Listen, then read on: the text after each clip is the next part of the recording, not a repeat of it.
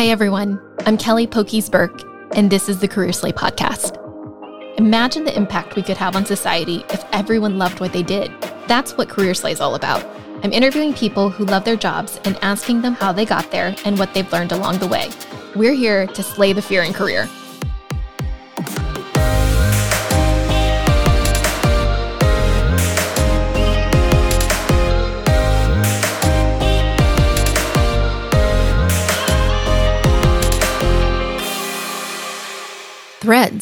Tweets, trends. He's seen it all. In this episode of Career Slay, I interview Varun Jindal, a brand partner at TikTok and co founder of Bollyshake, a community of South Asian content creators. Varun shares his take on social media over the years, along with the importance of authenticity and representation when making content. From growing an Instagram community to nearly a million followers to working at one of the most talked about platforms today, Varun gives us an insider's perspective on a career in social media.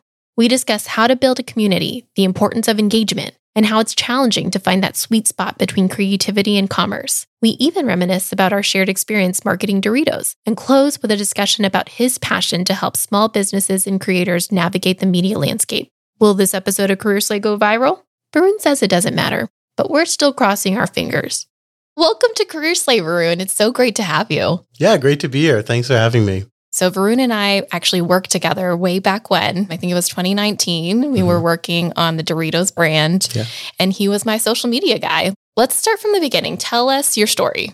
So I pretty much have been in Texas for uh, about the last 20 years, but I was born and raised in New Orleans. My parents were always entrepreneurs. They were small business owners. And then they saw, you know, a lot of our family moved to Texas mm-hmm. and my folks transitioned into Indian clothing that really is quite popular, like at weddings and special events. Like saris. That's right. Mm-hmm. Saris, langas. In that process, I really started to fall in love with helping them get the word out, right? Mm-hmm. And really supporting my family that way. And that was my first exposure to anything in advertising from radio ads, magazine ads, and eventually stuff in digital. How old were you when you were helping your parents? I was a high schooler. Really? Yeah. yeah so hustler. I, yeah, I guess so. Anything to get away from my academics. I, I honestly, I, I, I joke now, and my parents have certainly a humor about it now, but I was always someone who really craved kind of that in person mm-hmm. um, interactions and doing things rather than being kind of confided in the classroom. Mm-hmm. And so for me, it was a really fun opportunity to just be a part of the South Asian community and then also, you know, just learn what it is to get the word out there because I realized that everyone needs that. Marketing is is here. It's not going anywhere. Yeah. So, did you go to college?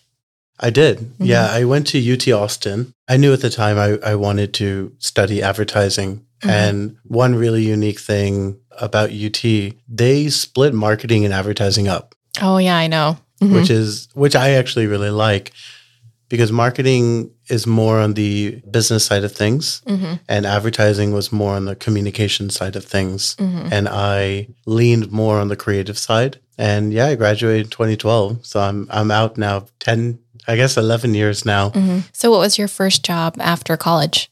As much exposure as I had to ad agencies and creatives, I felt there were some hard skills that were like lacking. Mm-hmm. And so I knew if I started my career in media planning, I would sort of get those the hard skills, the the math chops that I really mm-hmm. needed. The analytical. To, the analytical side mm-hmm. that would make me a little bit of a better, more well-rounded young professional. Mm-hmm. And so at the time, I, I, joined a media planning agency and I worked on a lot of retail and luxury clients. And uh, it just so happens that the clients I worked on, they were really fascinated with social. Mm-hmm. And at the time, social meant pretty much Facebook. That was kind of my first foray in specializing on the social side. So you're a co-founder of this platform called Bollyshake. Tell me more about that my family friend, his name is Rohit, mm-hmm. he was the person who actually had the original idea, mm-hmm. and he's a CEO. Essentially, it's a South Asian media company that is not in the business of creating its own content.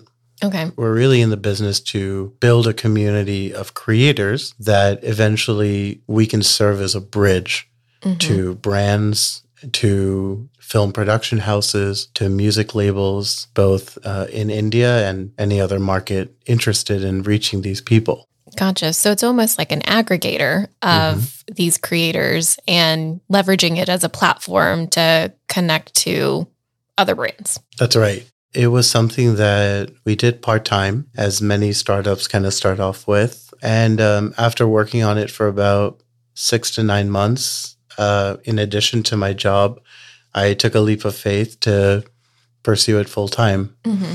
And with that, we got to experience all the highs and lows of bootstrap startup. Mm-hmm. That's kind of where I was able to really sink my teeth into community building and social strategy.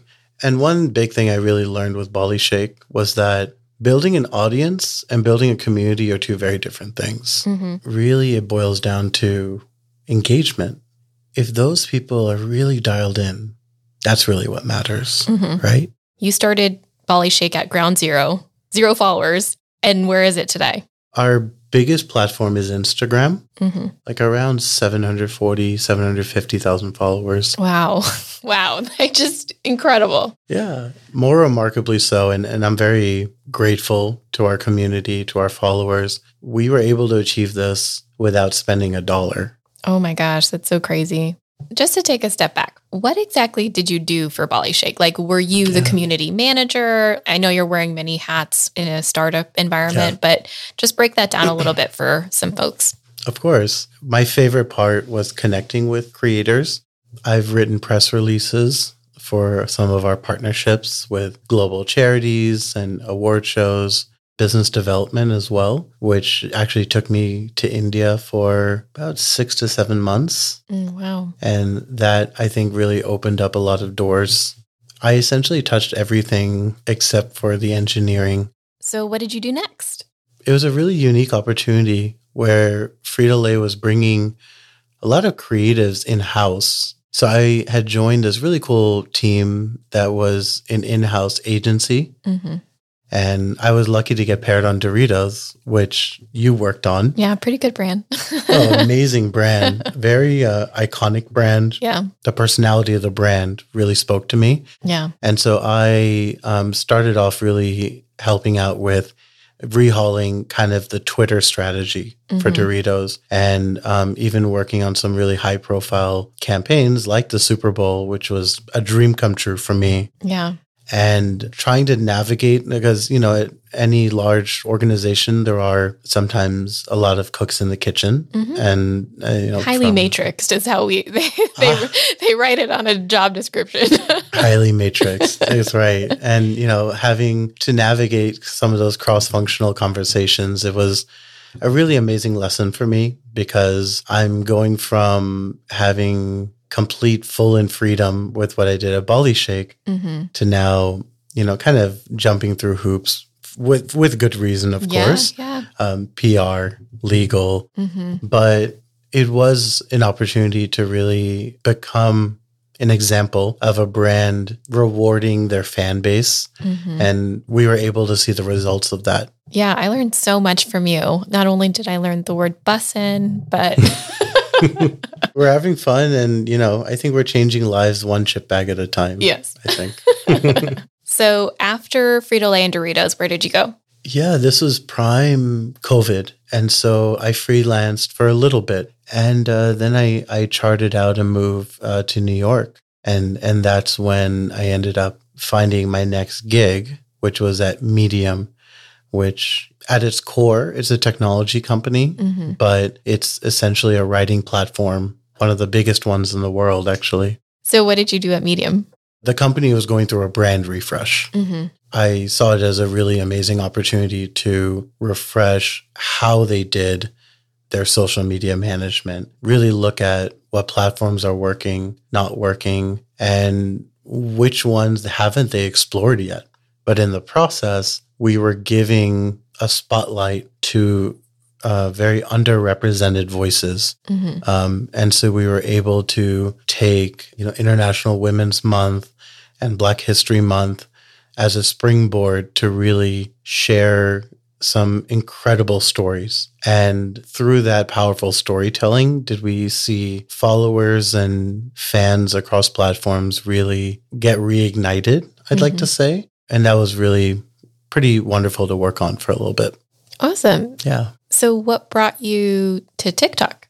After working and living in isolation for a couple of years, I was starting to get a little stir crazy. Mm-hmm. They decided to go remote only. As much as I was really enjoying the work I was doing, deep down inside, I knew I needed to just be around people again.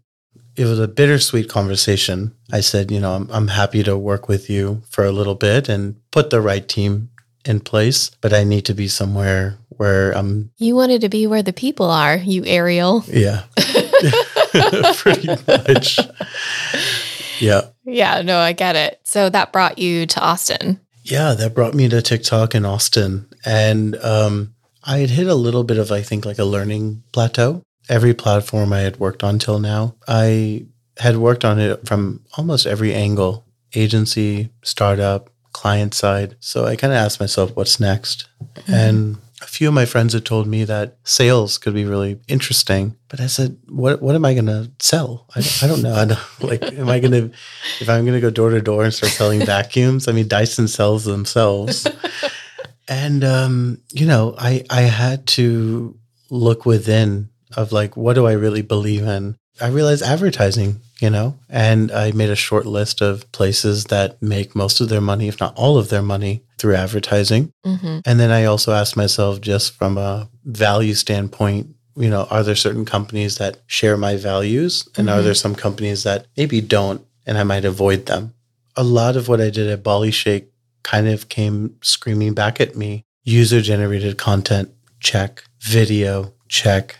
And um, one thing that I really liked is on TikTok, people don't have to be so overly produced. Mm-hmm. You know, half the fun is just the authenticity. The authenticity. Yeah. Um, I've always found that, you know, the content that tends to quote unquote do well mm-hmm. is the one that is the most authentic.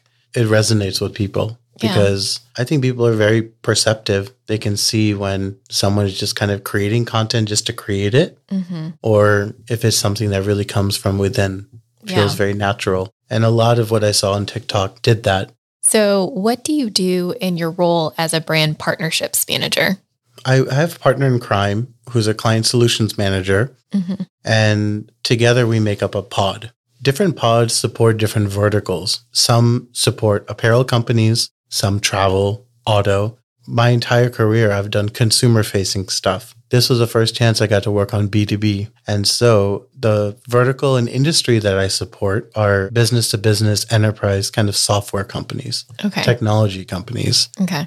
People are pretty familiar with these type of brands, Slack, Dropbox, Zoom would be another one. Okay. Yeah. No, I was just thinking of like um, so Dell's making TikToks now. like, I was just like, well, I'll tell you, um, there are even you know computer chip companies that oh, are working okay. with us, payroll software companies, and I saw it as a unique challenge because most people will ask themselves, well, like, why would they be on TikTok? I know. I'm asking myself that. People will buy makeup from TikTok, they'll buy clothes from TikTok, but on paper, there's almost a little bit of a disconnect. And that's what I really wanted to, you know, kind of debunk some mm-hmm. of these myths. And that's what I've been doing since I joined last summer is I work very closely with these companies and I tell them this is an opportunity for your brand to have some fun, but more importantly to reach your audience because they're spending that much time on TikTok. That's so interesting because, you know, there's this perception that like TikTok's for young people, but at the end of the day, the person who's making the business decision is a consumer. You know, it's a normal human being who needs to decompress yeah. when they're, you know, kids going crazy and they mm-hmm. just want to look at some videos to put a smile on their face. Yeah. And in fact, 150 million people in the United States are doing that every single day. Oh my gosh. So I've really enjoyed working on this book of business because being able to sell TikTok to a vice president of an enterprise software company, mm-hmm. that gave me a pretty fun challenge. So tell me a little bit more about being in sales because you didn't have any experience in it. Mm-hmm. You seem like the least salesy person that I know. And I know sales just gets such a bad rap. Tell me about your approach. I love coming in and really learning from the best. And I looked at how other people sell. And instead of um, kind of duplicating that, I soon realized that there has to be going back to the authenticity. Mm-hmm. My selling style is uniquely mine. A lot of it boils down to a lot of shared empathy with the Mhm. person on the other end Yeah. and understanding what do they care about what does their boss care about i start with just kind of understanding what what their needs are and what their capabilities are Mhm. you know not everyone has like a whole team dedicated to making videos and luckily internally at tiktok there are some really amazing kind of creative solutions Mhm. to help people with that because sometimes it can be a little daunting. That has been really fun and really exciting to kind of uh, play matchmaker from a Mhm. solution perspective Yeah. with these companies. And I think that is really what has helped me. Placing oneself as like an extension of their team, I think builds a lot of trust. Yeah. And by building that trust, I think they understand that I kind of have skin in the game and Mhm. really understanding what their needs are. And sometimes that's even saying no. Yeah. This might not be the right time, or, you know, let's wait till you have something a little bit more uh, central or something that's a little bit tighter of a concept. So, do you have any advice for entrepreneurs or social media influencers who want to build a career off of social media?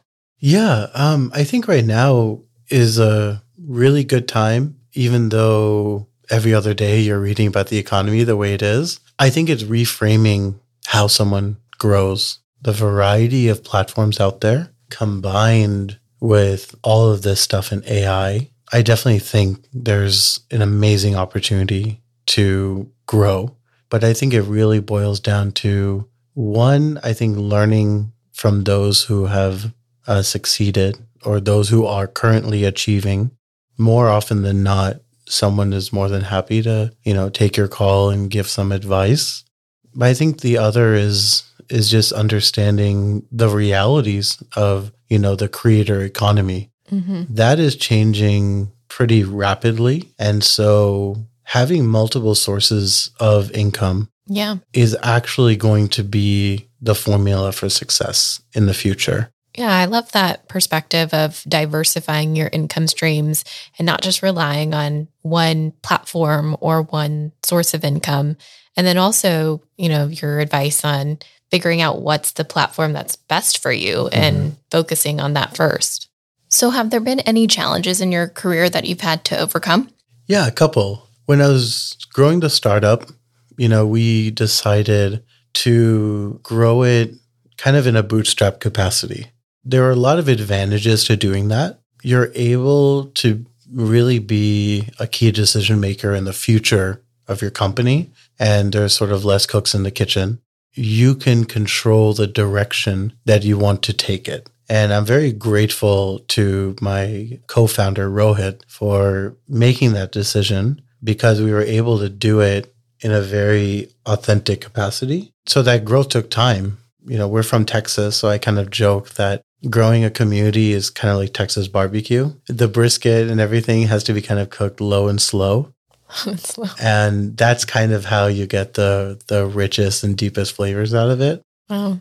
That is challenging because when you choose not to raise a round of funding, you're not able to expand your team. So it sometimes can feel a little isolating. hmm And then um, I think the other side is when you're working a traditional nine to five corporate job, those who are creatively inclined can sometimes feel a little bit torn.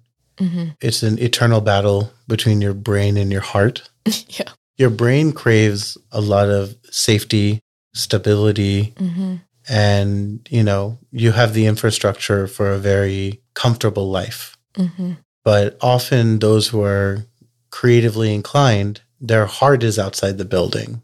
You Yeah. know, it's constantly kind of chasing butterflies and, and looking for the next kind of great thing to really get involved with. hmm I think what helps one sleep at night is just finding that balance.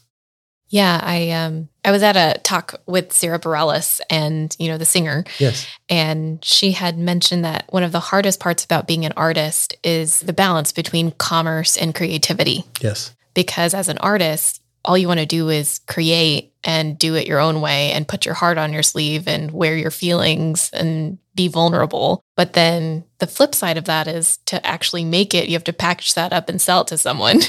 It's tough. And and I, you know, I have a lot of respect for artists that can do that balance. And it's hard. The Mhm. bigger the bigger you get, the more eyes are on you, the more pressure there is. But um, with that also comes an opportunity to share your art with a bigger audience. Mhm. And seeing where someone started to where they are now is also pretty magical. On that note, what would you say is the most rewarding part of your job? Definitely the most rewarding part is working with creators. I have had the good fortune to work with some very large, you know, names out there. And I've also worked with people who are just getting started. And that is definitely by far my favorite part is Mhm. just working with creators, getting their stories and Mm-hmm. something as simple as that. So that's definitely my favorite part. That's awesome. What advice would you give to your 20 year old self? limit the noise. Pursuing something that is a little bit off the beaten path can come with, you know, a lot of judgment and it can also add to kind of this pressure Mm-hmm. to conform to a traditional path. And I think if I had started my career um, following, you know, my own compass and my own heart, I think it, it would have saved me some years of, um, you know, having to kind of go through the motions a little bit. Mm-hmm.